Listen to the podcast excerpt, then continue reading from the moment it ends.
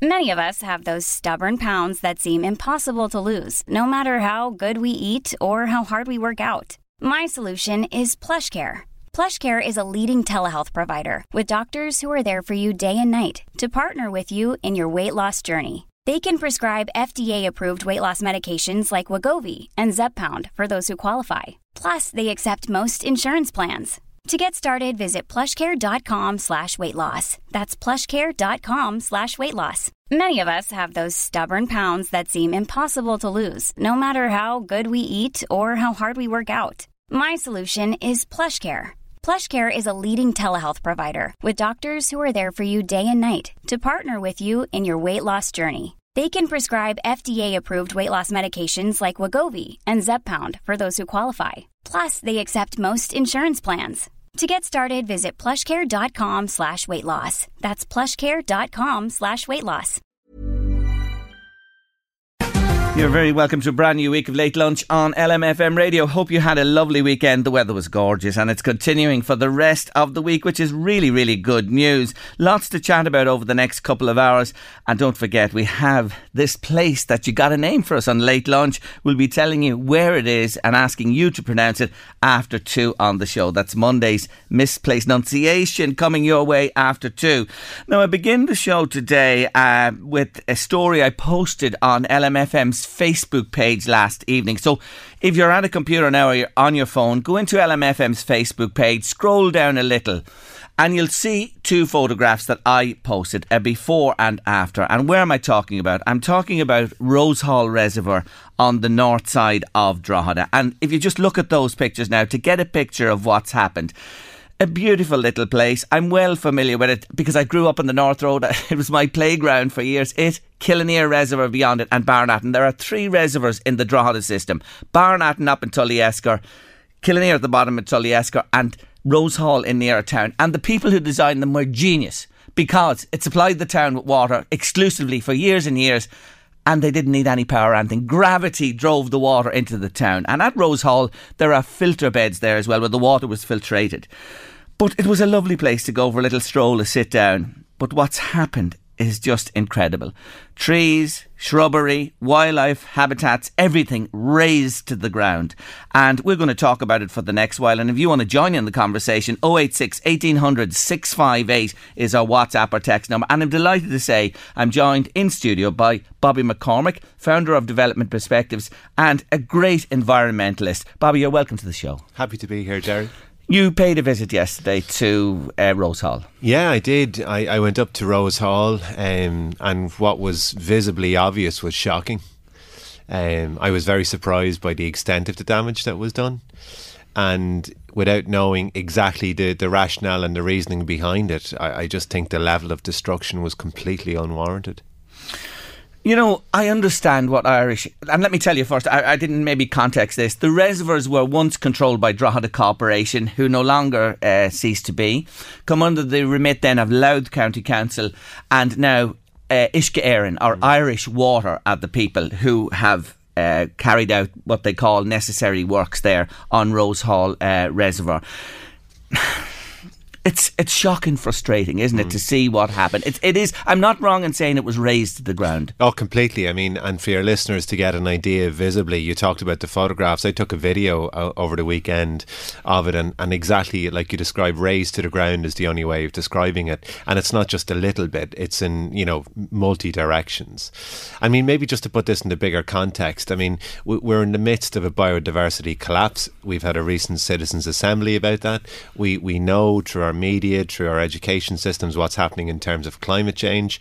So, you know, our national stakeholders have a responsibility to act in line with legislation, to do best practice. This is simply not in line with best practice on any level.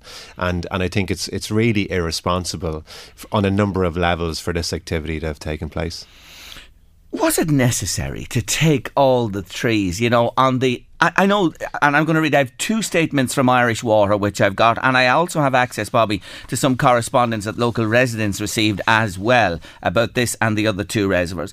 But when you look at before and after, and that before picture was taken a little while ago, but you can get a feel for how peaceful and tranquil and the habitat that it was you know, it's dammed, right? It is a dam to, you know, include the water and safety and dam safety. I accept all mm. that. But to look at the dam, surely you look on, you clear the outside of the dam and you get divers to go in the water on the water side of the dam. Yeah, I mean, I, again, I'm not an engineering expert, but I would say it's more at risk now than it was before the works. Um, the level of erosion that is now possible because of what was done with removing the trees, in particular, um, leaves, I think, the the kind of banks of it at more risk due to erosion, due to subsidence. I mean, that's a very basic engineering principle that, like, trees often act as the glue. So often, what can happen with flooding is that when you take away, you know, the roots of a system, there can be flooding as a result. But to go back one a little bit, when when Uisce Éireann and, and I've seen correspondence between them and local TDs that they they indicated that they were going to remove grass, debris, and vegetation. There wasn't really indication that they're going to get a chainsaw to trees. So so I think that like the level of, of what was expected, and and in fairness, you know, they, they did indicate that there was the reasoning or the rationale behind it was to to um, allow for a dam survey. I think you know our, your listeners would probably be surprised to think that you need to go to that extent to conduct a dam survey. I don't think on any level that that was necessary to conduct any type of engineer, engineering survey. And it, it should be said as well that they declared themselves that this was done in conjunction with Louth County Council and that the consultants or the contractors that were doing the work did it under their direction. I, I haven't seen any reference to an environmental impact assessment in advance of the works. Um, I put in an email into Uisce Éireann to request that environmental impact assessment. There's been no forthcoming mention of it. I know local TDs have been working hard in trying to identify was there such an assessment. I know that Biodiversity Ireland did a survey last summer identifying the extent of the biodiversity that was in that area, and it was huge. That's no longer there there are serious questions that our Uisce Éireann and Louth County Council need to answer for. There certainly are. I have uh, been privy to correspondence that went between local residents and, and uh, the parties involved. And just an, an extract from an Uisce Éireann message, it's only an extract that they got, works, as you say, a vegetation clearance only, as requested by Uisce Éireann to carry out dam safety surveys. Works are being undertaken by a contractor under direction of Uisce Éireann, uh, and they involve cutting of briars, grass, and small trees, and removal from the slopes.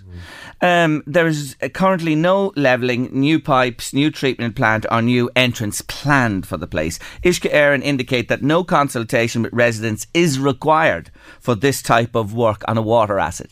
Mm. I mean, it's interesting that, you know, again, going back to the broader context, there is the Aarhus Convention, which Ireland is a signatory to from a legal point of view, around the level of participation that is required of agencies with local communities. Um, I think that this, you know, could fall under that convention. Um, but of course, maybe Uisce Éireann take a different view in that, and, and TDs, as I said, have been looking into it. But again, even that statement has no mention of biodiversity, no mm. mention of the climate crisis, and no mention of an environmental impact assessment. It's it's almost as if this is a completely different, like a, a blind spot to them collectively, which I would worry about for lots of reasons. Um, in in another statement, this is a full statement in relation to Killineer and Barnattin, and you went to Killineer, I know yesterday. Barnattin is the very upper one top of Tullyesker, Killineer at the bottom, and I'm not going to read the whole thing. Again, it went to local residents, but it contradicts the previous statement where they say Uisce Éireann indicates that no consultation with residents is required, but in this one, in relation to Barnattin and Killineer, and it's dated the 8th of February this year, and I highlighted any further works associated uh, to the reservoir will be communicated to the public by Irish Water and Louth County Council. Mm. Now, you know, the, I, I see a, a, a, sort of a contradiction in there. But in fairness to Uisce Éireann, they've they've issued two statements to us ahead of this conversation today, and I, they're not that long, so maybe you just listen to what they have to say. And I thank Linda McKenny for getting them into us from Uisce Éireann. It says Uisce Éireann, working in partnership with Louth County Council, is currently undertaking preparation works to carry out a detailed survey at Rosehall Reservoir. Uisce Éireann experts carry out regular dam inspections and surveys across the country to assess what level of maintenance and repairs are required. Continued, expen- uh, continued inspection and maintenance of our large raised reservoirs within the public water supply network is essential to ensure they are safe for the local community. At Rosehall Reservoir, it was necessary for the structure's embankment to be fully cleared of debris and vegetation to ensure the integrity and safety of the structure and facilitate the necessary inspection. A full and detailed dam safety inspection will now take place to establish if further maintenance and if any safety works are required to the structure. Any further maintenance works associated with the reservoir will be communicated to the local community by Uisce Éireann and Louth County Council. Uisce Éireann would like to thank the local community as we carry out this important survey. Now, they say it was absolutely necessary to skin absolutely every tree and twig and bush from mm. that embankment. What do you say to that? Yeah, I mean, there's a competition of responsibilities in relation to this. I mean, they don't, again, reference the fact that they too have responsibilities around habitats, they too have responsibility around biodiversity, they too have responsibility around the climate crisis. So it, it's not just about an engineering question. And, and I really do find it hard to believe that the level of works that was done was needed to conduct a survey. I think it would be the case of like levelling Drogheda to figure out whether or not there might be, say, dogs living in a basement apartments. I mean, it doesn't match up. What what was done in terms of behaviour is completely incongruent with the rationale that we've just heard. That that being said, I, I would love to know about the extent of the environmental impact assessment that was should have been done in advance of the works, because notwithstanding the rationale around whether or not there's health and safety reasons to do it, there are, as I say, other obligations that need to be scrutinised, and and I don't think there was any mention of the EIA in advance of that.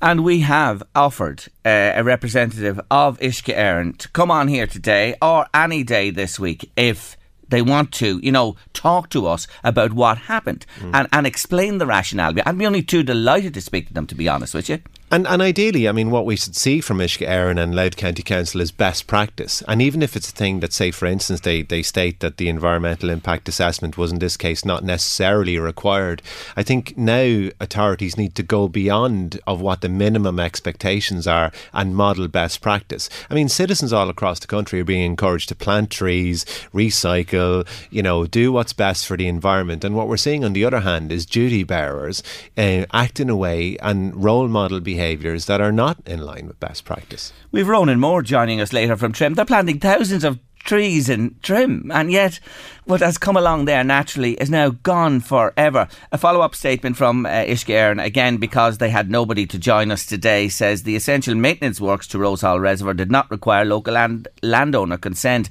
Continued inspection and maintenance of our large raised reservoirs, they're repeating what they said in the earlier one, within the public water supply network is essential to ensure they are safe for the local community. The priority is it is critical to ensure that the dams are safe by removing all vegetation and debris to ensure the integrity and safety of the structure and facilitate the necessary inspection. And a full and detailed dam safety, again, it's just repeating nearly word for word what was in the earlier statement. Jerry, just to add something which I think is a complete kind of incongruence. If Uisce Éireann are so interested in health and safety, then maybe they could look after the water quality of the River Boyne. I mean, we know the River Boyne is one of nine of the worst polluted rivers in the country. If Uisce Éireann are as interested as they seem to believe in environmental standards and health and safety, well, then maybe check the wastewater treatment plants in terms of what they're, you know, putting out into rivers right across the country. I, I just find that there's an incongruence between what the these entities are set up to do and their behaviour. And absolutely, as you've mentioned, that these are their statements and we need to take them at face value. But but I think there are serious questions to be asked. And no doubt, as I said earlier on, our TDs are doing the best that they can to figure out why this happened and why did it happen in the way that it did. And and I really think a, a bland press release or you know statement is not good enough. Um, we have asked, you know, have they plans to, you know, plant trees again in the future, do anything? But you know what strikes me, Bobby? When the horse is bolted, it's too late. It's just absolutely gone. And I mean, years and years of growth and development and wildness and everything, you can never bring that back. Yeah, no, absolutely. And and this is part of a worrying trend. I mean, if this was an isolated incident, then you might be able to say, well, we'll do it better in the future. I mean, we've got a rust bucket in the River Boyne and the Hevel Sand. We've got the, the, the issue here on the reservoir in terms of what was raised. We've got plans to put wastewater into the Boyne. Left, right, and centre, we've got ways of treating the environment that is not in keeping with what the bigger picture is. The bigger picture is humans need to cop on in terms of what's happening in the world around us. We, we rely on our environmental ecosystems to keep ourselves safe, to keep ourselves healthy, to keep ourselves thriving. And, and what we're seeing in the modelling of the behaviour of many agencies is the complete opposite. A listener just saying it would serve them better, Jerry, to get to George's Street and sort out that bloody leak that's there for at least a week now. Irish Water's responsibility. Nobody. Well, I can tell you today. I have an update for you. There's men looking into a hole. So, you know, there's something happening. There's men looking into a hole in George's Street today. I'm encouraged. I have to say, like on the reservoir issue as a whole, and I grew up on those reservoirs. I learned how to fish on those reservoirs. I love them deeply, I have to say. Yes, we're discussing environmental matters uh, with Bobby McCormick today from Development Perspectives, and of course, a wonderful environmentalist. I, I, go back to the point that I know these places well, and they were built in the early 1900s. Bobby, they were a wonderful feat of engineering because Barnattin, uh, up at the top of Tullyesker, at the base, Killineer, and then Rose Hall are the filtration beds where the water came to be filtered, and then on into town it supplied the town at one stage. Now, not now at the size of it, but it wasn't even available. This is the other point. Those reservoirs are decommissioned. Now, I know there's still a safety issue. They're decommissioned, and there was panic. Do you remember the, the burst at Staleen a few summers ago? Indeed. Can we get it up and running again? Wouldn't it be a decent plan to have a backup that could help in the case of emergency? Or would that be too forward thinking? Yeah, I mean, absolutely. I mean, we face lots of environmental pressures and a different sort of pressures around water. And so it makes eminent sense to have backups in, in the eventuality of them being needed. But uh, as mentioned earlier on, we've got serious issues on the water end of things as well when it comes to pollution. So we're facing multifaceted problems. And but they're all going back to the root cause of how we treat and view the environment more generally. It's not the plaything of where we dispose of our waste. It shouldn't be just to facilitate private profit. It shouldn't be that we can just do whatever whenever we wish because to tidy it up it looks better so we just cut everything down. I mean those days I, I would have thought are over, but sadly it seems they're not. And the other angle, and I, it's a real pun now, is the angling on those reservoirs that goes way back as well. Trout fishing on Barnat and, and Killineer, coarse fishing in Rose Hall as well. So there's uh, different types of fishing, mainly game fishing on the other two. You went to Killineer yesterday. Look yeah. at it. It's a sad sight, isn't it? Yeah, again, I mean, and it's it's a worrying trend. I mean, any one of these things in isolation, there may be a rationale, but when you take them as as a joined up puzzle, you, you have to begin to question what's at the roots of it. You know what what's what's driving this, what's causing it, um, and I think there's too many occasions where where people are taking decisions that really are, are not joining the dots, and and like you say, Killineer is another example of, of what's happening there is is really troubling. The only thing they didn't remove from Killineer were the the big Scots pine trees that are, you know, so, yeah. so, old. Don't be surprised to go down there someday and they're gone. No, I mean, I would give it another six months maybe, you know, because I think, and why would I say that? I mean, it, because of the trend of what's happening in other places. So, like, ideally, you'd think that they won't disappear, but what would give us confidence to think that they won't? And the other thing is, I say about the dam, they've dropped the levels. Killineer now, I've fished it all my life. It's a stew pond now. It's for kids. Bring them down, throw the fish in, and let them catch them and take them out. It's not an angling challenge anymore. Neither is Barnat, and I have to say to you. Only when they're full to the gut are they what they should be. Mm. And Bobby, if there's defe- defects in the dam at Barnattin, in the dam at Killineer, as if they find something at Rose Hall, here's my next question. With this whole question in mind, that that should be a backup, wouldn't it be make sense to repair them and fill them to the gut and let the water flow through them, which it's not doing now? You know what I mean? Is that yeah. is that just mad logic? Well, I think the problem with common sense is it's not common. I mean, we, we have a situation where we've got uh, potential to to address a lot of the the problems that we see, and we're not implementing practical solutions. Um, yeah, and, and I think that level of short sightedness is what we see in Rose Hall and Killineer. It's it's a level of short sightedness that reveals something more troubling, and, and whatever about you know removing briars or grass, but to devastate the the area in the way that it was done, I think again just raises more problems than it does give solutions to anything. I'd say, I have to say today, I would like to see Irish Water present the findings of all the surveys on the dams and a plan to repair any defects that are in the dams with a view to making that facility available again. Plenty of water in the event of something else happening. We saw it, I say it again only a couple of years ago in Staleen, what can happen? Uh, it, that's what really should happen now. What all they've done, it reveals it, fix the leaks, shore them up, make it safe, and make it flow again. But as well as that, I think, Jerry, though, you know, a chainsaw is not the implement of an engineer. I mean, if you're talking about dams and surveys, I mean, you know, I've not seen many civil engineers go around with chainsaws. Do you know, it was a brilliant documentary from the Philippines called Delikado, and this environmentalist group used to go around taking chainsaws because they were the weapons of those that destruct. So if we're serious about, like, you know, the construction of the dams and the maintenance of the dams, then absolutely get on with that. But taking a chainsaw to the local environment doesn't help the dam in any way, shape, or form. I would love to see the rationale from an engineering point of view that points to the need for chainsawing an area before any survey takes place.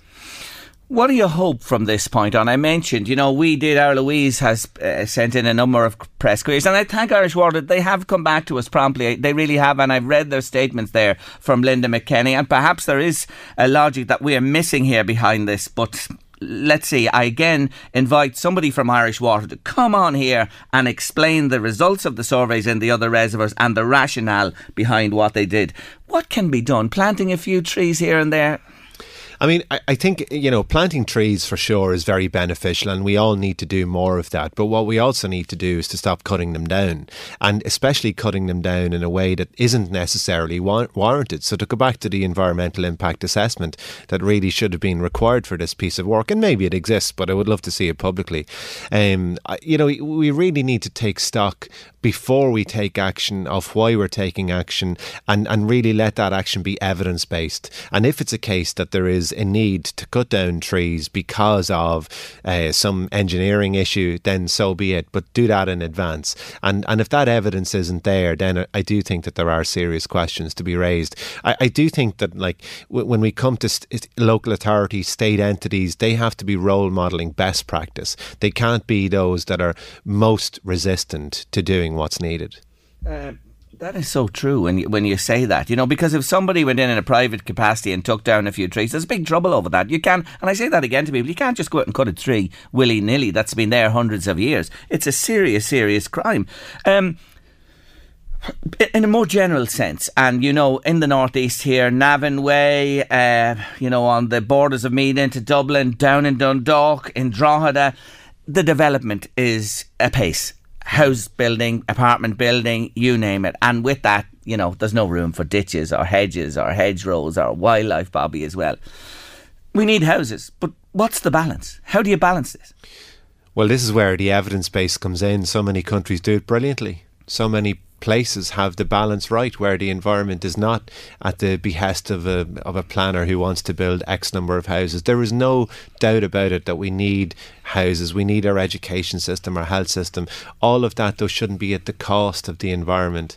We rely on a thriving environment for all of our basic needs, and understanding that is key. So, in order to get the foundation blocks right, we have to cherish the environment, work with it, not against it. And it's not ours to use for whatever purposes that we think short term might be beneficial. So, so again, going back to many other countries that have far more dense populations, but they do their planning in a much more joined up manner. And I do think when it comes to planning and regulation in Ireland, our planners have not covered themselves in glory, that we've planned in an unsustainable way. We now have globally the UN Sustainable Development Goals, which requires of countries to plan in a sustainable manner. And, and sadly, Ireland is falling behind many other countries. In the EU, we're one of the worst in terms of, of how we do our planning and around sustainable development. So, so I do think we could do things better in a more joined up way, and the evidence is there, and the ways are very clear about how to do that. We're, we're just, when it comes to the environment, not doing it well. Well, we're going to watch this space because you yourself are following this, as you said. Um, you know that um, that you know we're going to see, and obviously you're in touch with politicians and Irish Water yourself. Let's see what emerges from this, and I'll be very interested to see. And I want to say, listen, obviously under the law and the regulations, the contractor Irish Water haven't done anything illegal. We take it, you know what I mean, and I willingly accept that. But let's see, let's see what emerges from this story over the coming days. Bobby, thank you so much for paying the visits yesterday and joining us today. Thank you. What about the week county? Big, big win over Meath yesterday in the National Football League. The red and white flies high. The bragging rights are with County Louth for the foreseeable future. Oh, great win for Mickey Harte's team, I have to say. Um, the weekend started great because it was at Drogheda Shamrock Rovers. Oh, that Drogheda United team. They, they a tiny budget, but the heart they play with, I just love them. And Kevin Doherty has done a great job again with them this year. They're really fantastic. They really are. Could have won it in the end. Rovers down to nine. Arsenal win on Saturday, a big game at Leicester. Man United fans are happy yet their first cup under Ten Hag. Ireland scraped by in Italy in the rugby to set it up nicely next week against Scotland. Ah, where would we be without sport? 086 1800 658 by WhatsApp or text. You can see those pictures, yes, of Rose Hall on our Facebook page, LMFM Facebook. If you scroll down a wee bit, you'll see the before and after there. Somebody says Bobby McCormick for Taoiseach. I love that one. This is horrific, Jerry. What kind of absolute stupidity fuels this behaviour at a time when we are desperately trying to convey the message of biodiversity and a clean, healthy environment? Clean air, land, and water is at the forefront of future ecological sustainability. What an absolute disgrace. Another listener wants to know was a tree felling licence required from the Forest Service? Interesting question indeed. Somebody sent me a link to the tree felling and management on gov.ie. I must have a look at that as well, and there's more there besides. Thank you for your comments. Were you watching the Late Late Show on Friday night? Well, if you were, you will have seen my next guests perform, and the place went mad for them. Maybe they're only copping onto them in the big smoke. Down here, we know them well. Charles and Andrew Hendy from the boys themselves, the Mary Wallopers, are on the line. Hello. Hello. We have another one here as well. Sean McKenna is here too. Oh, God. Oh, Sean. Sean, I left you. I feel bad about that. And Sean McKenna is with the lads too. well, fellas, the reaction has been un- almighty, hasn't it? Well, I don't know if you could say that, Jerry. The audience, you know what? There's the most of the people, the majority of the people, they went mad for us. They love it. The 99%, but I tell you, the 1% are very loud as well, Jerry. And you know what they were talking about? They were talking about Andrew's haircut and Shamus' haircut on the box. yeah, I see you're getting a bit of jip for the for the old mullets, but mullets. We're getting some jip, I tell you. you know, it's not an easy job to get my hair the way it is. I had from Dundalk to do the front of my hair, and then cutting crew in Dundalk to the back of my hair. Right. You know, it's not it's not uh, it's not an easy thing to get done. Yes. So you have two uh, barbers involved in shaping that mullet for you. Uh, well, that's what that's what the ordinary person say, but it's, in the industry, it's called a team of stylists.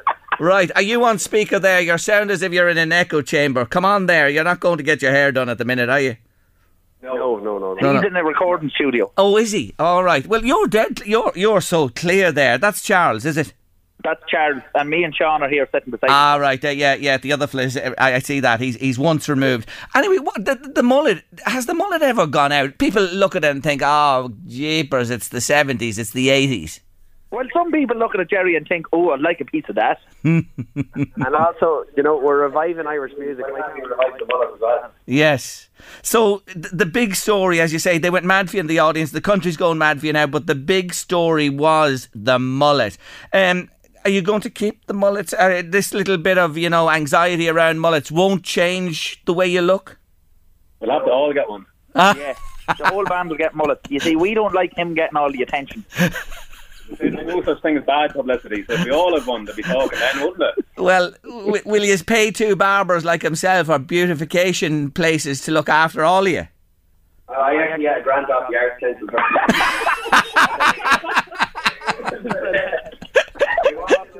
Or miracle grow in the back of his head there. So the Arts Council are paying for the mullets. Is that what you're telling me exclusively today? Yeah, yeah, that's exclusive news. Anyway, you know, it's great to see you on national television and really, uh, you know, up there, top of the pops. What about the new album? It's going well for you. you you've been shortlisted, I see, in the uh, Choice Awards. Yeah, we're, they're going to give us a big load of money when we win it. Are they? Yeah, well, uh, that's if we win it. But I'd say we win. Ah, listen, you're in there with a shout like the best of them, to be honest with you, and I think you have something absolutely quite unique. Oh God, I say it again to you. I remember you was at the Flower before it in Peggy Moores and the place packed out. Did you ever think you'd become international superstars? Yeah, from the moment we walked out of our mother's womb.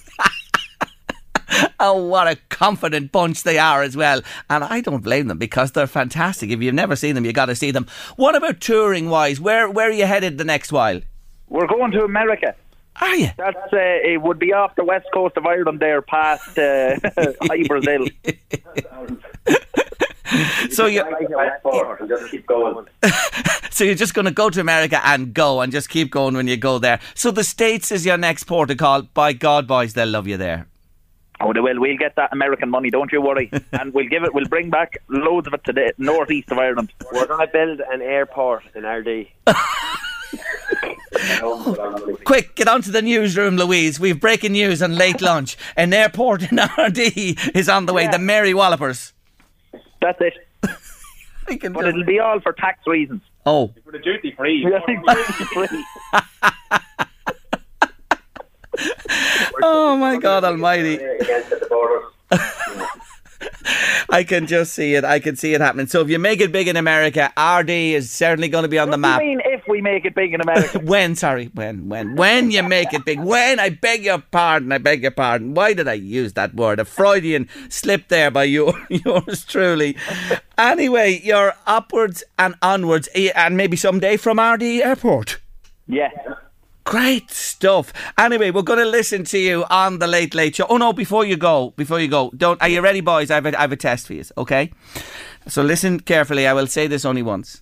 Uh, on late lunch each Monday, we give the name of a place in Louthermead, right? And we ask listeners to pronounce it. So listen carefully, boys. I'm going to spell it for the listeners and spell it for you. And I want the listeners to WhatsApp me in their pronunciation. Are you ready, guys? Yep. Here we go. U G H T Y N E I L L. Charles. Can you spell it again? You blackguard. U G H T Y N E I L L. Ochty Neil. Oh, God, you're not bad. You're not bad. Is that in Louth? It's in County Meath. Me, uh, here, come on. That's a foreign country, is it? wrong with you? Is that a foreign country to Louth men? well, it is, yeah. Loud and proud. The only reason we're building the airport in Ardee is so we won't have to go through the Oh, geez, you know what? You're doing our heart good on a Monday afternoon, I have to say to you. That was a good go. Anyone out there, can you pronounce that for me? 086 1800 658 U G H T Y N E I L L. Boys, I love you to bits. When you, you, make Gary. it in America, don't forget us here on little old LMFM radio. We won't. We'll be We'll- back talking about the airport. Ah, absolutely. And here you are performing that wonderful song from Friday night. Good luck to the Mary Wallopers. Thanks, boys.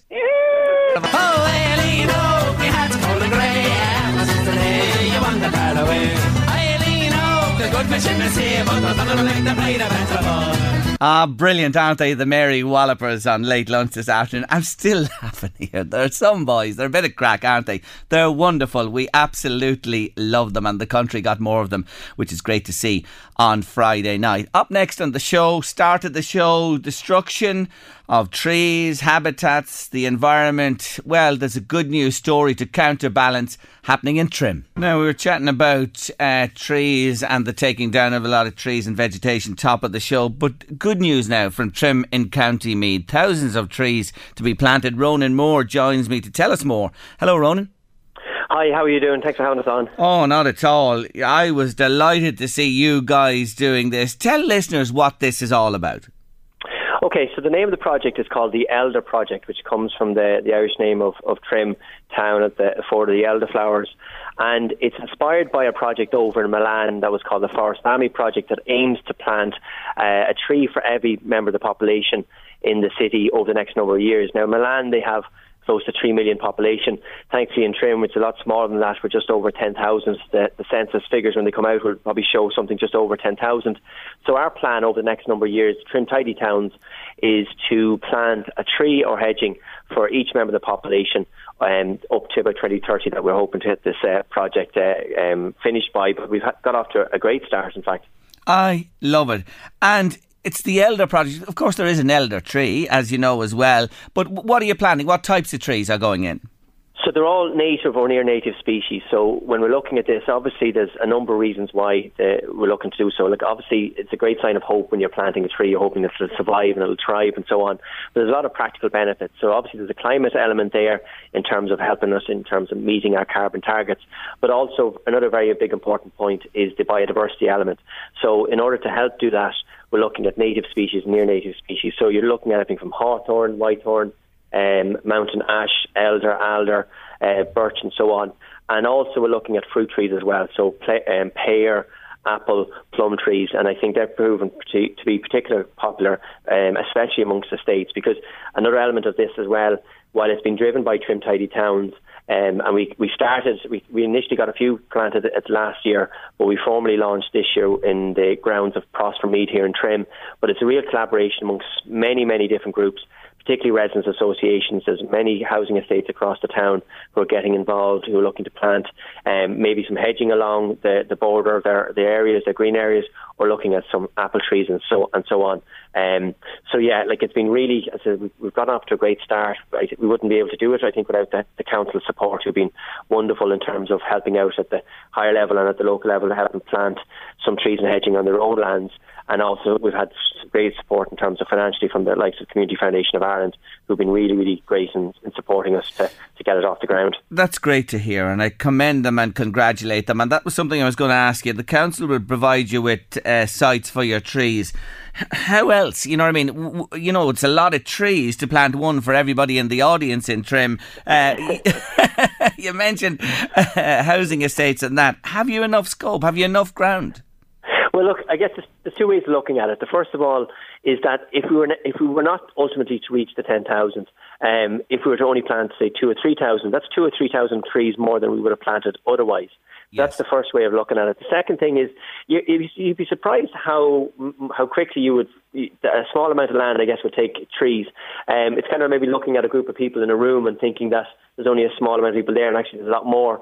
So, for instance, in Prosper, um, they've a, a bit of an area. The great, great uh, um, local organisation works with adults with intellectual disabilities here in Trim, and they've this uh, space and behind their new premises on Emmett Street, and we're probably looking at maybe six trees there, but close to maybe 150 to 200 hedging. So you would be surprised how quickly you can you can find land. In terms of the council, we've identified a number of a number of spaces that are kind of council owned, but sometimes these are like um, margins.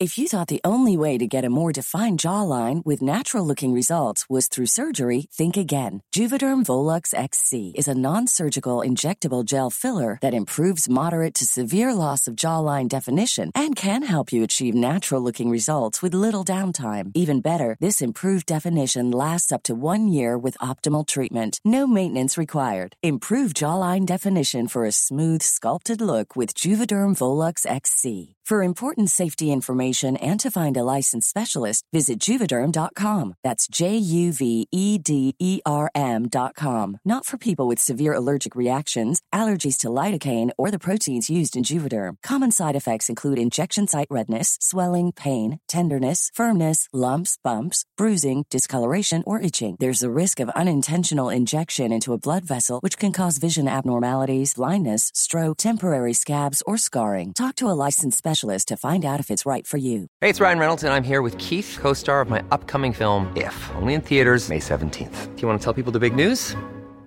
All right, I'll do it. Sign up now and you'll get unlimited for $15 a month in six months of Paramount Plus Essential Plan on us. Mintmobile.com slash switch. Upfront payment of $45 equivalent to $15 per month. Unlimited over 40 gigabytes per month. Face lower speeds. Videos at 480p. Active Mint customers by 531.24 get six months of Paramount Plus Essential Plan. Auto renews after six months. Offer ends May 31st, 2024. Separate Paramount Plus registration required. Terms and conditions apply if rated PG. When you're ready to pop the question, the last thing you want to do is second guess the ring At Bluenile.com, you can design a one of a kind ring with the ease and convenience of shopping online. Choose your diamond and setting. When you find the one, you'll get it delivered right to your door. Go to Bluenile.com and use promo code LISTEN to get $50 off your purchase of $500 or more. That's code LISTEN at Bluenile.com for $50 off your purchase. Bluenile.com code LISTEN. Right away now from the road to make sure that we don't affect sight lines and it doesn't prove to be any uh, safety issues, which is really, really important.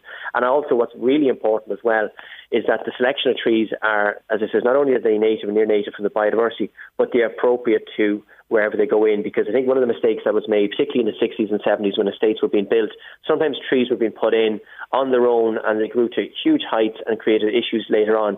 So it's about picking the right tree for the right location. Um, and as I said, we've started, I think we've already probably have close to a couple of thousand either identified or in the process of planting.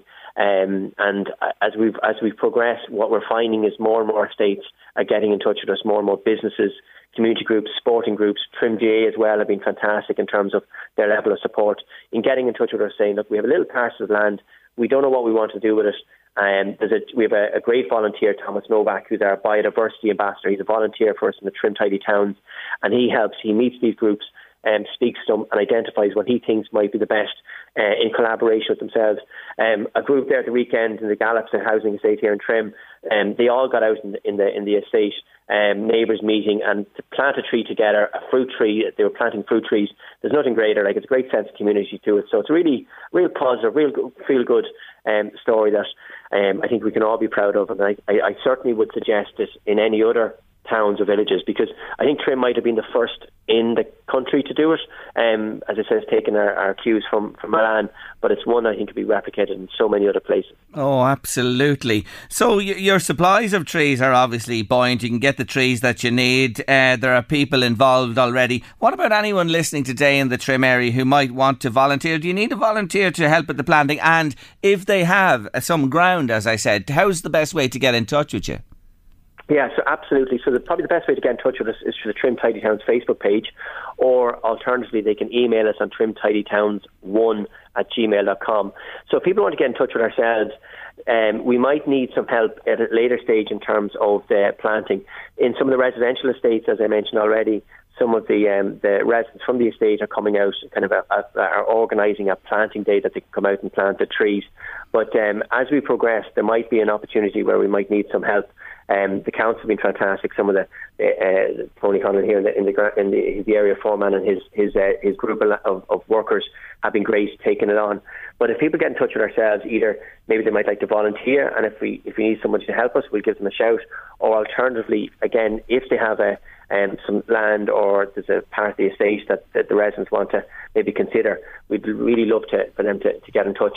And um, it, it's it's going to go on for over a number of years, we'd imagine. Mm. And I guess what we're doing particularly is we're looking at the planting season, which runs up till probably looking at mid March, and then we'll probably kick off again yes. in October because it's better tends to, the trees tend to be more robust. They also tend to be a bit better value in terms of the bare root um, trees. So um, it is going to go on. So please get in touch with ourselves. We'd love we'd love to hear from people. And again, in any other community across the county, I really would recommend as as an idea to, to possibly take up. I absolutely love it. Commend you all and the council and everybody involved. It's a real worthy project and we look forward to see those trees going in and blooming in the years ahead. What a fantastic thing and everyone in Trim will have their own tree. Thank you so much for joining me today, Ronan. No problem. Thank you so much. Take care of yourself. Bye bye. That's uh, Ronan Moore there uh, about the trees in Trim. The EU and the UK have agreed a new, a new deal, a new Brexit deal. It's agreed. It's breaking news just this moment now. It's come in there on the hot wires. Uh, more about it on our news at three o'clock. A deal has been reached. Will everyone buy in? Well, look at that's the fun and games we're going to enjoy this evening and beyond. Let's see what happens. Anyway, announcement that a deal has been agreed. You're at late lunch on LMFM radio. Next up on the show, very shortly, we're talking all about soup. Electric Ireland, uh, you heard the announcement there in the news, uh, dropping their prices 10% for electricity, 15% down for gas for SMEs. What about Joe Soap, myself, and everybody else listening today, surely it has to follow on soon with the prices decreasing at a macro level. Let's hope that applies to all of us sooner rather than later. It would be a huge, huge help. Well, I have to say, Kristin Jensen, with her Blasta book, Stable of Books, has produced another winner. We've spoken to her all through last year. She's only producing four of these a year, and they're on specific topics, and they're simply wonderful. And she's done it again with a book called Soup. It has three authors. Um, Mei Chin is one, Dee Laffin the other, and Blanca Valencia is the third. And they're all aficionados in their fields when it comes to food and cooking but soup is the focus of the book. Uh, Blanca Valencia is with me on the line. Hello, Blanca. Hi, how are you, Jerry? I'm really good. Lovely to talk to you this afternoon on the show. I, am very interested in, in, in, you because in the forward to the book, you, you explain, you know, you and soup, and I love this. Castilian garlic soup from your dad, Andalusian gazpacho, the cold soup from your mom. mom. Were you torn between? Yeah, I I think my whole life has been torn between those two soups. Um, and I guess we realized in our podcast how we had so many uh, opinions about soups and and how different our soup upbringing was. So uh, mine was definitely between two very different different areas of Spain and very different soups. So you, you prefer dads? Is that fair to say, or will you be insulting your mother? No, I prefer the Castilian garlic soup. It's just like a more nourishing, um, colder weather soup. But I love gazpacho. But gazpacho, I always say gazpacho is so glamorous and you know you have this fancy olive oil so it's more like my mom and my dad is more serious and boring so garlic soup is more a little bit more uh, for shy people do, do, you, do you stink after it when you consume the garlic no, but some people, if they're feeling unwell, they would put more garlic. Yes. Yes, it's very good to help with the old cold. And and I must mention as well that yeah. yourself, Dee, and Mei uh, are, are behind the award winning uh, podcast, Spice Bags. It is terrific, folks. Do check it out. So, look, when you were approached by uh, Kristin to put this book together, what did you think? What were your thoughts? Actually, we approached her. Oh!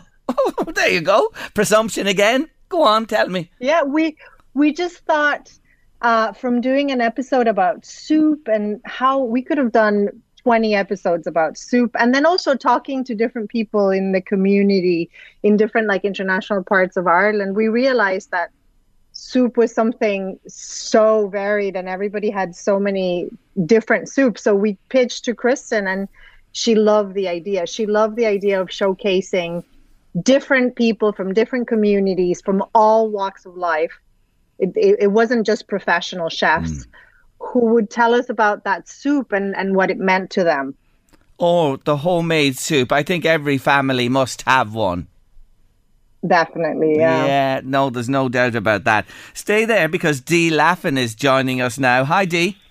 Hi, how are you, Jerry? I'm very good. Dee is a freelance journalist, editor with over 15 years' experience in the areas of food, drink, and travel. And of course, she is part of Spice Bags podcast. I'm going to put the same first question to you that I did to Blanca. Knorr soup in the press. Come on, Dee. well, look, I mean, I grew up in Tipperary, and, you know, this is very much part of our lives. Um, so, yeah, I mean, I think a lot of Irish people can identify with um, Knorr Packet soup uh, as their kind of their upbringing or introduction to soup. Um, and it was very much soup was very much part of our lives and our family life growing up. And every Saturday we would have soup. Um, but yeah, my dad was an expert in blending packets of soup of Knorr packet soups, and we had a special place in the um, in the kitchen. Sorry, a special place in the kitchen where we kept them and. Uh, it was uh, all I can remember about it. Yeah. Until very much later in life when um, we I started making my own soups and obviously um, uh, exploring the world of soup as I traveled and tasted more food and became a food journalist and kind of really appreciated all the different kinds of soups that there are. Yeah, you left a bit out in the middle conveniently. Did you knock a pile of Campbell's soup tins there, no? exactly. Just uh, trying to smuggle them in. But um, Campbell's soup wasn't them. I remember Mei, um, our other co-author of the book, she mentioned that Campbell's soup Yes. was a big thing for her growing up. But for us, uh, Campbell's soup was for special occasions like Christmas Hmm. and when you would make, you would use a cup, um, a tin of it with uh, mushrooms or something Yes. to uh, to make a casserole. I don't know if anyone else can remember that, but I definitely did that Oh in our yeah, house. oh yeah. Listen, the mothers of Ireland uh, turfed in uh, the Campbells or the Knorr wherever to add body to their soups. That's a sure thing. And we want to say, Mei Chin, she's not with us today. She's a New Yorker, and you know Campbell's soup. Yes, she remembers it so well. Just before I go back to Blanca um, D. Uh, soup, you know, the stock is everything, and I think you say this: the chicken carcass. Where would we be Yeah. without an old chicken carcass? Oh, I mean, I have Definitely. to say, nowadays, I, I, uh, where would you exactly? Where would you be? It's so mo- so important to my food.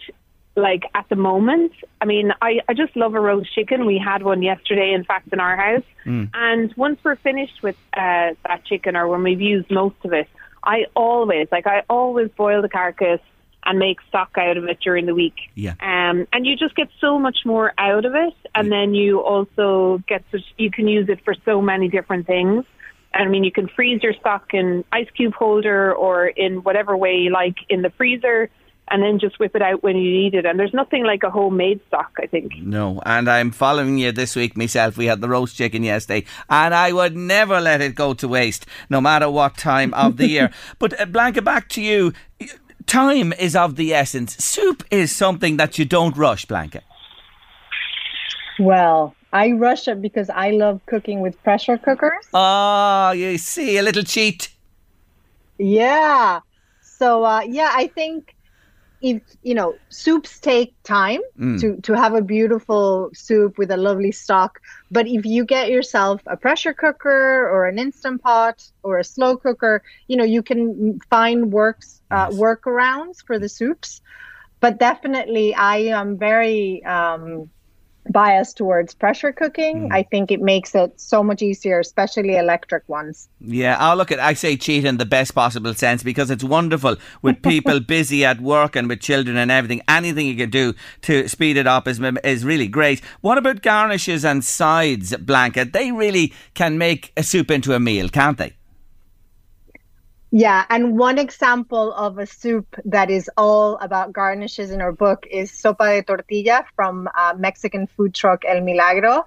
Uh, it's just basically a broth of ancho chili and tomato. It's smoky and raciny. It's delicious. And then you just put all sorts of garnishes, and you can put chicken, you can put avocado, you can put tortilla chips, and there's so many soups I think that are similar to that. For example, my dad's Castilian garlic soup, you can really make it much more glamorous by adding chorizo and ham and adding, uh, I've added dried onion to it and eggs, like a poached egg. So, yeah, I think soups that might seem a little bit not very exciting with garnishes, you can make them into a full meal, basically. Yes. And I have to ask you about this and put you on the spot. I suppose you were expecting this, Dee. Uh, if you were to pick one recipe, and they're all wonderful and they're from around the world, one recipe from the book that you'd suggest to listeners, oh, you got to try this one. Uh, well, I'm going to pick one that I actually just made recently, um, which is the Trinidadian corn soup. Oh, I have it open on the page, would you believe? brilliant, coincidental. Um, so basically, um, this is from a man I met in uh, Waterford, a, a food producer called JD, and he's half His family's heritage is half Nigerian, half Trinidadian. His mum's from Nigeria, his dad's Trinidadian. And he grew up with um, a very mixed palate and culture of foods. And now he makes his own foods through his com- company down, a street food company down in Waterford called Sock Afro Kitchen. Mm. And um, I met him, and he's just so full of life and flavour himself. As uh, and I we got chatting, and then when we went to do the the book, I was like, oh, I have to include the soup. And when he told me it was a corn soup, I you know I think corn soup isn't something we're very familiar here in Ireland, but lots of countries have corn soups, and it's very much throughout the Caribbean there'll be corn soups. And it's a very simple one to make. You just um, it's a blended soup, and in Ireland we love blended soup, so I think people will will be familiar with that texture and really like it. And it's not. You can add um, chili at the end. You don't have to add it through it, so it's not very spicy or anything. If people don't like spice Yeah. um, or heat, but it's just a beautiful, beautiful soup, and it's really, really rich in flavour. There is a chicken stock in there, um, and it's, as I said, just very simple, and also very budget friendly. You can make a lot of this soup. Um, from very, very uh, Yes. without spending a lot of money, you know. Yeah. So, but it's it's really, really delicious. I would love people to try it and let us. Thank you for recommending that. Same to yourself, uh, Blanca. Your pick from the book? I would say if I had to cook one recipe, I would cook Brazilian moqueca, which is a, a fish stew. It has tomato and peppers and coconut, and it's so easy to make. Uh, you just layer the peppers and the tomato and the cod, and you put um, this gorgeous It's like a tomato broth with a palm oil, like unrefined palm oil. So it's completely different to refined products and it's just so easy and so delicious and because there's so many brazilians in ireland we wanted to really showcase a recipe that represented that community hmm. Well, you have indeed, and there are so many recipes, as I say in the book. It, it's simply gorgeous. I love the cover as well.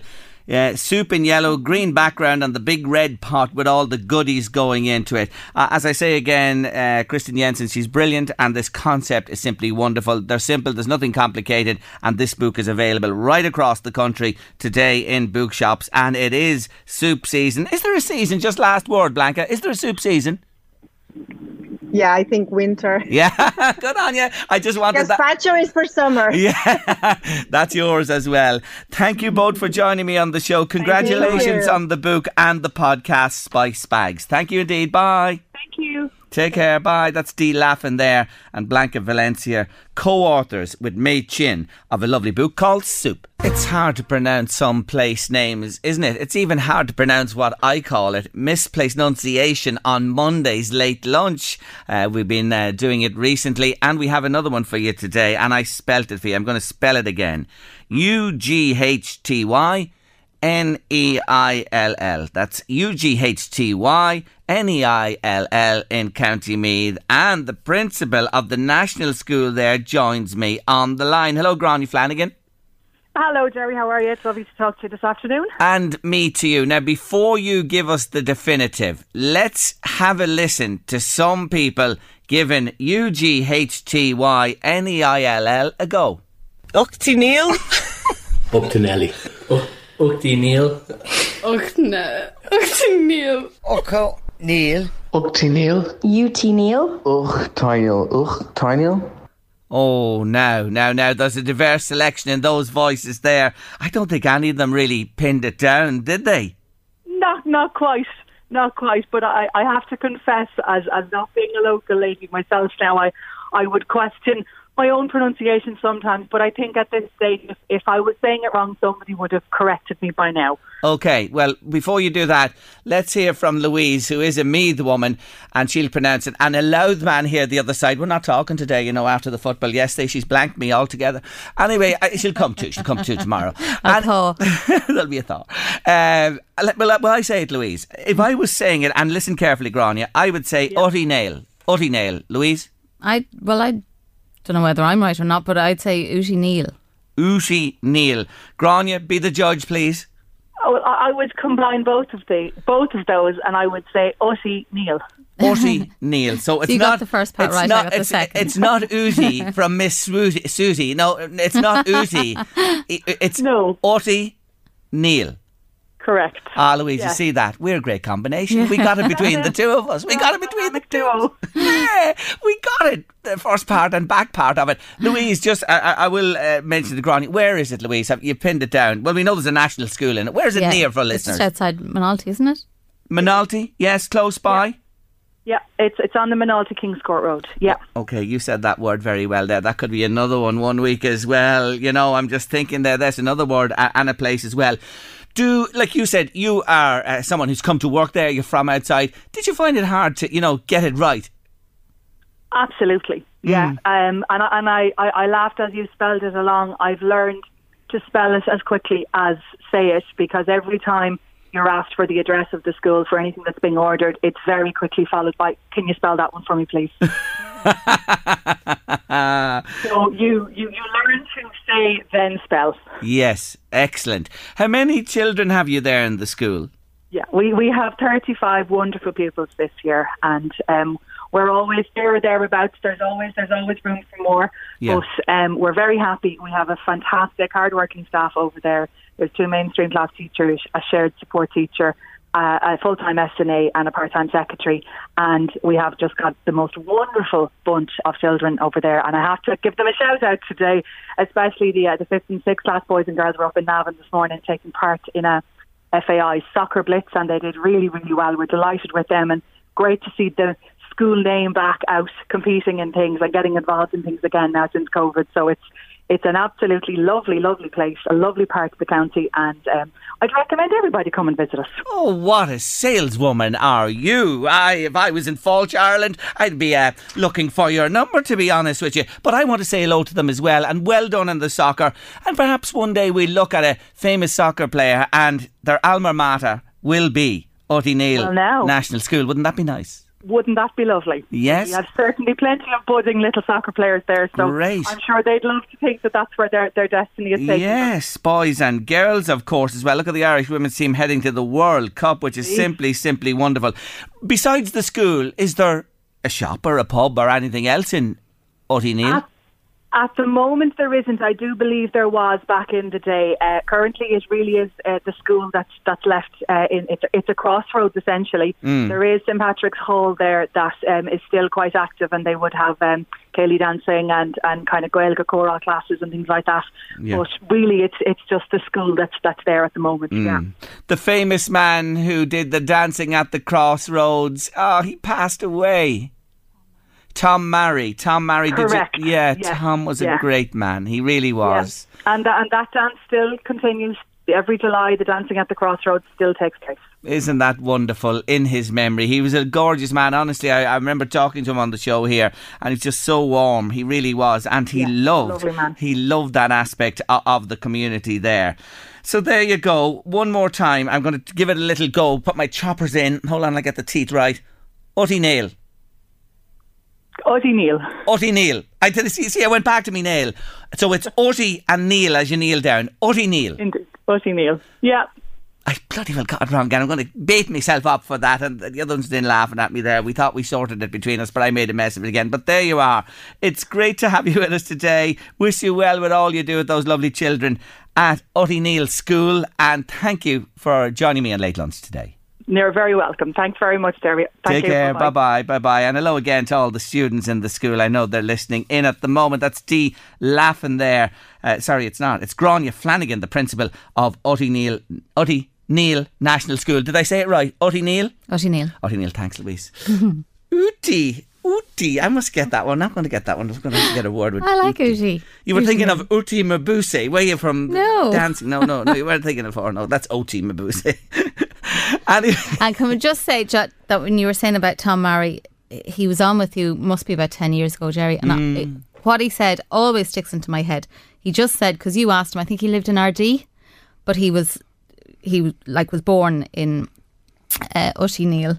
And he said to you, he said, you can live in many places, but you can only ever be from one place. That is the truest words Which I thought ever was lovely. spoken. Lovely by Tom Murray, and it holds true for all of us, all of the time, right through our lives. Brilliant, brilliant. Anyway, we'll bring you another queer word next Monday on the show of a place in the northeast and see how you get on. We're heading towards top of the hour. Stay with us because that breaking news: the EU and UK have reached a protocol deal. We'll have it now at three. Coming up after three, top five countdown from this week. Well, you'll have to stay with us to find out. And Deirdre Dolan, a stoma nurse, is joining me. I've been holding on to pieces, swimming in the deep end, trying to find my way. Hello to Betty in Johnstown this afternoon. She was on to ask about the ash tree situation in the country, where they're uh, covered in ivy. Uh, and really, is there anything to be done about it? Um, some people take it away, Betty, to be honest. Others leave it. They say it's a habitat for creatures. But there you go. It does look like it's choking it. I have to concede that to you. Time to do this now on late lunch. Five, four, three, two, one. Counting down the top five songs from this week of yesteryear.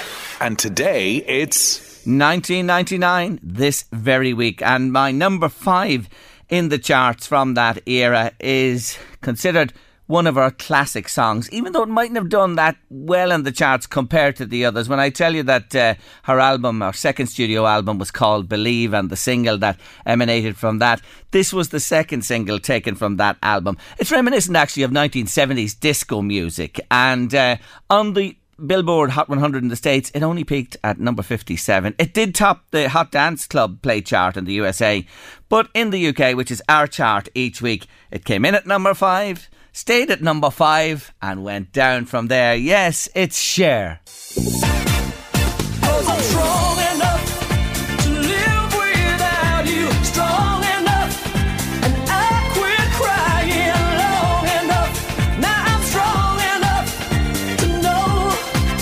Yes, Cher, number five in my top five countdown from this week in 1999 on your late lunch this Monday afternoon.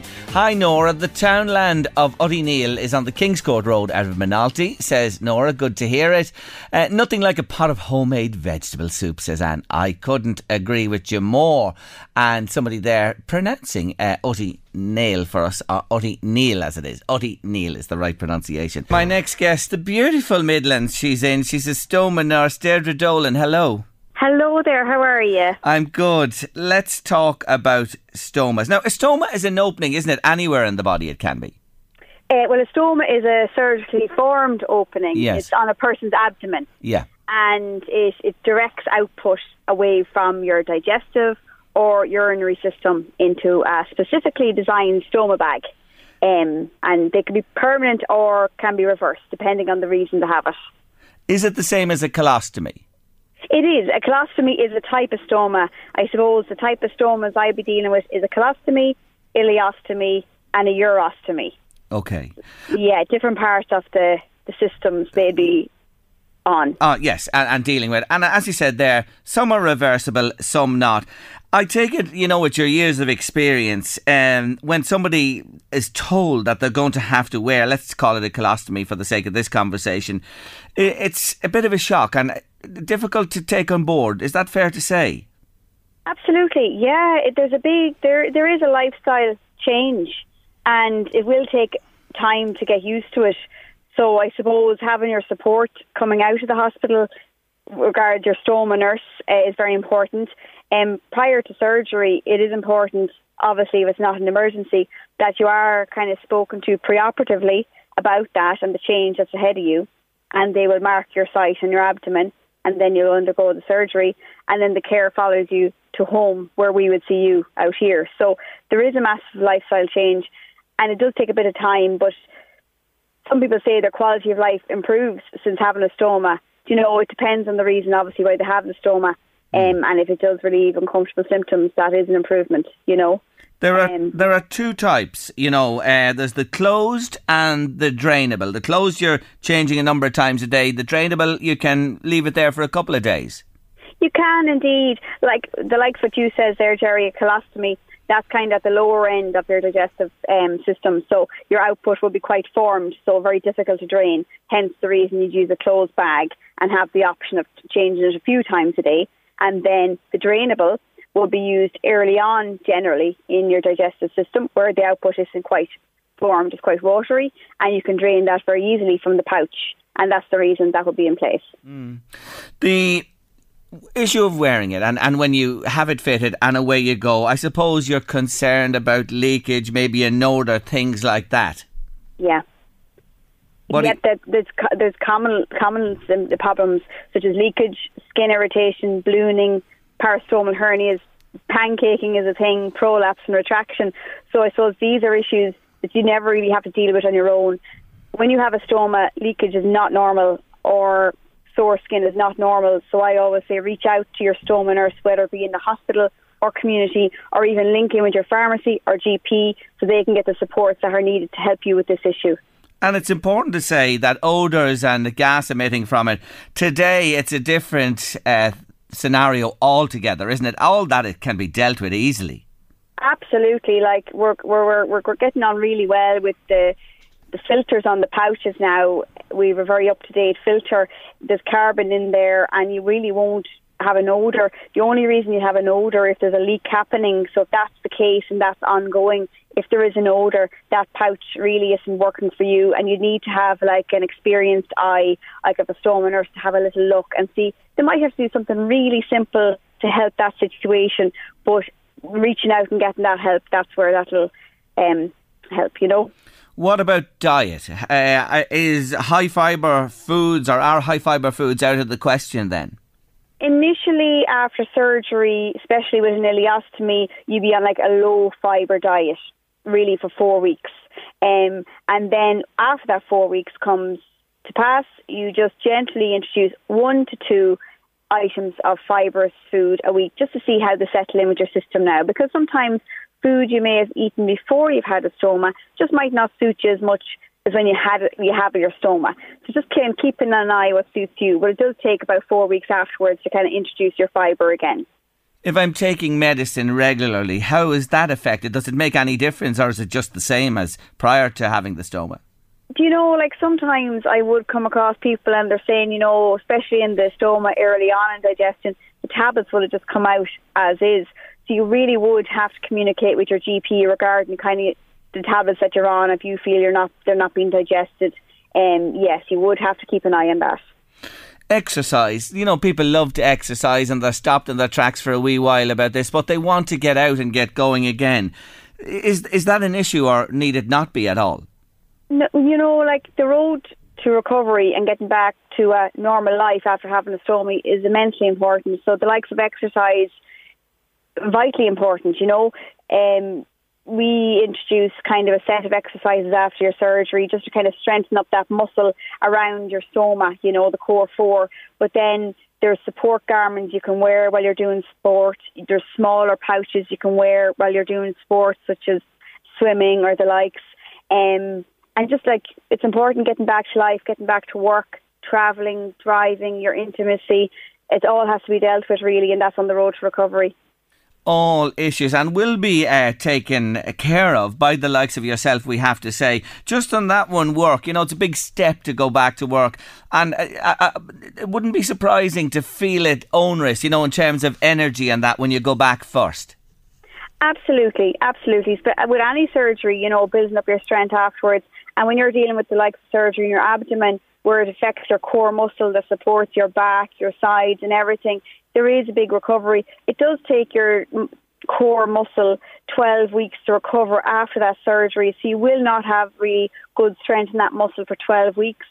So the likes of support garments, you are at risk of herniation. So we do generally say there's no real heavy lifting for those 12 weeks, and the use of support garments in that time is important. So when I see somebody and they're going back to work, I'd ensure like maybe they're going back on light duties initially, which is great, but the likes of support garments is very important uh, with this um, back to work life for them, you know, um, and knowing that they're supported in work regarding toilet facilities as well for changing up their stoma pouches. Very important too. So, with all that we've talked about in mind, Coloplast Ireland are uh, putting on a clinic in Dundalk on Thursday, March the 9th in the Crowne Plaza Hotel from 10am till 3pm. How does people how do people book a place? Well, what they do, they ring us on 019190190 to book your slot because it is recommended that you have your stoma assessed yearly due to body mass changes, size changes, and just overall good stoma health. So just to avail of that, really now, that's where we're coming to the, that area for the stoma clinics um, and to reach out to us on that number to book your slot. That's 01919 0190. That's 01919 0190. Happening in the Crowne Plaza in Dundalk. Early March, the 9th of March, Thursday from 10am to 3pm. You've been so helpful and insightful. Thanks a million. Thanks very much, Gerry. Thank you. Take care of yourself. Bye. That's uh, Deirdre Dolan there. And so many people get on fine and live their lives to the full. But it is, it is a huge challenge early on, and that certainly is understandable. That's a lot on late lunch for this Monday afternoon. Hope you have a lovely evening. Eddie Caffrey's coming next with the drive here on LMFM radio. Stay with him for wonderful music and more besides.